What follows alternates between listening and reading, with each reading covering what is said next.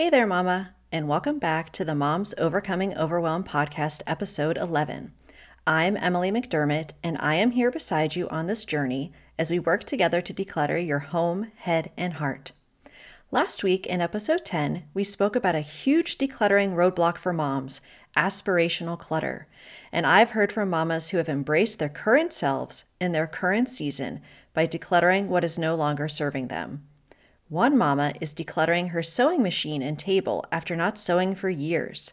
If you've had a decluttering win or want additional support, join the free Facebook group over at tinyurl.com forward slash moms overcoming overwhelm.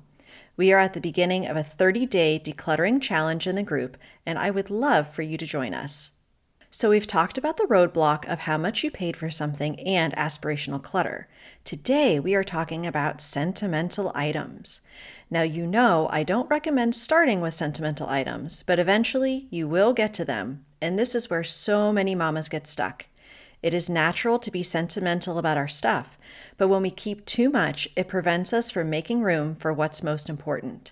Today, I'm sharing three decluttering hacks to help you decide what sentimental items to keep and when it's time to let go.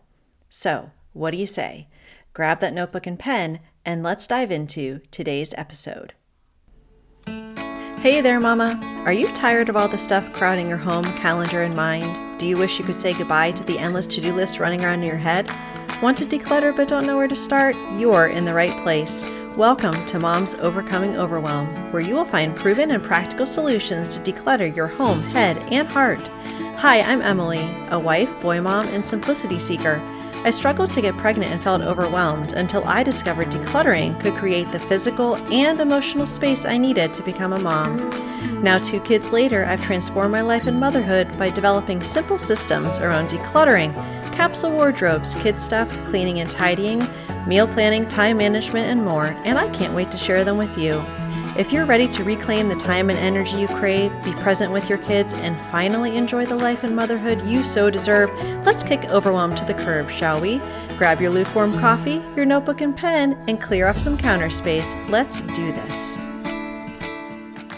So, Mama, I know you are super busy, but I wanted to remind you yes, you, that if you leave a rating and written review in Apple Podcasts, five stars are my favorite, as you can probably guess, and then take a screenshot of it and send it to me at Simple by Emmy, either on Instagram or Facebook, you will be entered in a drawing for a decluttering book of your choice. And let's just say, as of right now, you have a very good chance of winning, so don't miss out. Check out the show notes for more information. Okay, let's get started, Mama. Sentimental items. They are the things we keep because they have meaning to us.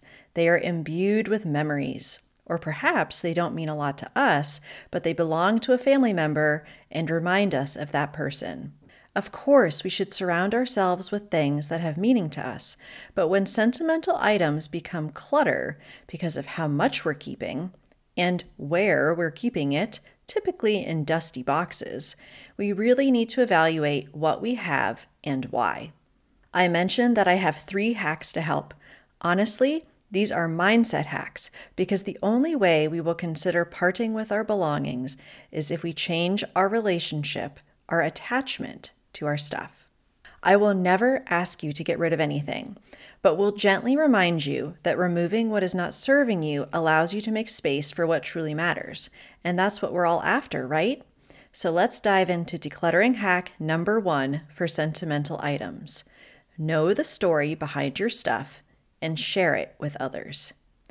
Our sentimental items have memories attached to them, but the problem is that sometimes we are the only people that know what those memories are. Imagine that you suddenly passed away today. Would your spouse or your kids know what to do with your sentimental stuff? Would they even know what was sentimental to you or why you were keeping it? How difficult would it be for them to go through everything to know what to keep and what to let go of? In order to really understand why we are keeping something, we need to process its meaning to us. We need to tell its story. This could be as easy as a voice memo that you share with your spouse, or you could write it down if you prefer. Here's an example of what I mean. Let's say you have a onesie that your oldest child wore when they came home from the hospital.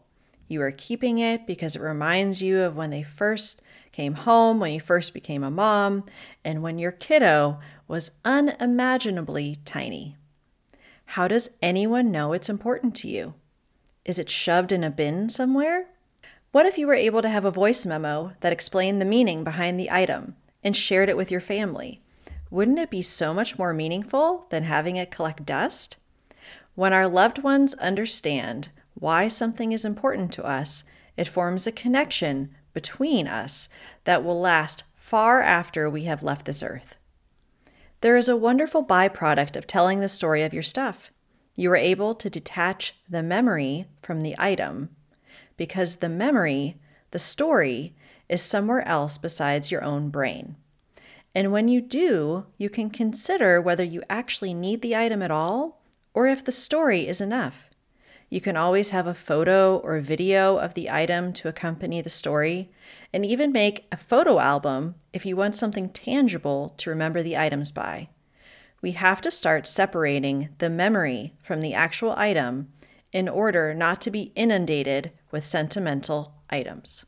That brings us to our second decluttering hack for sentimental items to help us process their meaning and know whether we can possibly let go. Having a curated mindset when it comes to sentimental stuff. What do I mean? Think of a museum. The items are carefully curated to display the most meaningful, the best of the best. This is the approach that you should take with your sentimental items.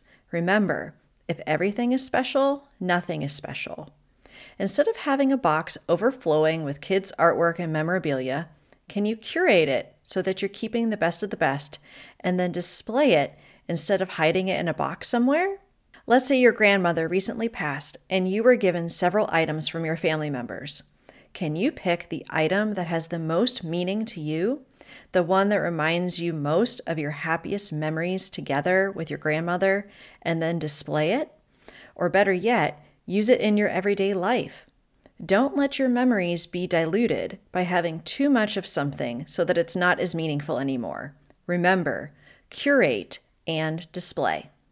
The third decluttering hack I have for sentimental items is to remember that even if something is not taking up a lot of physical space, it can take up a ton of emotional space. And honestly, the things you may be keeping may be taking up a ton of negative emotional space. Just because it's old doesn't mean you have to hold on to it. You have the power to decide what you keep and what you let go of based upon what matters most to you, not guilt from family members or feeling like you should keep something because it's just what you do. Here's an example from my own life. Fun fact if you Google, What should I do with my old yearbook? an article I wrote is one of the top results. It's called I Give You Permission to Throw Away Your Yearbook. I held on to my high school yearbook for 20 years. Why? Because that's what people do, right? They hold on to their yearbooks. But when I actually looked through it, I realized that it was holding memories that were not that great. High school wasn't my happiest time. Also, I couldn't remember most of the people who signed it. So, why was I holding on to something that had negative emotional weight? I scanned a few of the photos from the pages and pitched the rest and I felt acceptance of who I was in this season, not the person I was in high school 20 years ago. It was a moment of healing for me. What do you have in your home that is taking up a ton of emotional space? And does it represent a wound or a scar? If you are holding on to baby clothes months after having a miscarriage, you are still nursing that wound, Mama. And you can hold on to whatever you need to for as long as you need to when something is a wound. But when something in your past has healed and the item represents something that isn't serving you anymore or reminds you of a you that isn't you anymore, it's okay to let it go. I'm going to link to some blog posts I've written on sentimental items, as well as a link to a worksheet I created for sentimental items specifically. I hope that they help you as you work through your sentimental stuff. If you're stuck, feel free to join our free Facebook group so I can provide you with specific guidance on your sentimental items. So, to recap, we don't start our decluttering journey with sentimental items, but when it's time to take a look at them, there are three mindset hacks that can help us take a look at what we're keeping and why.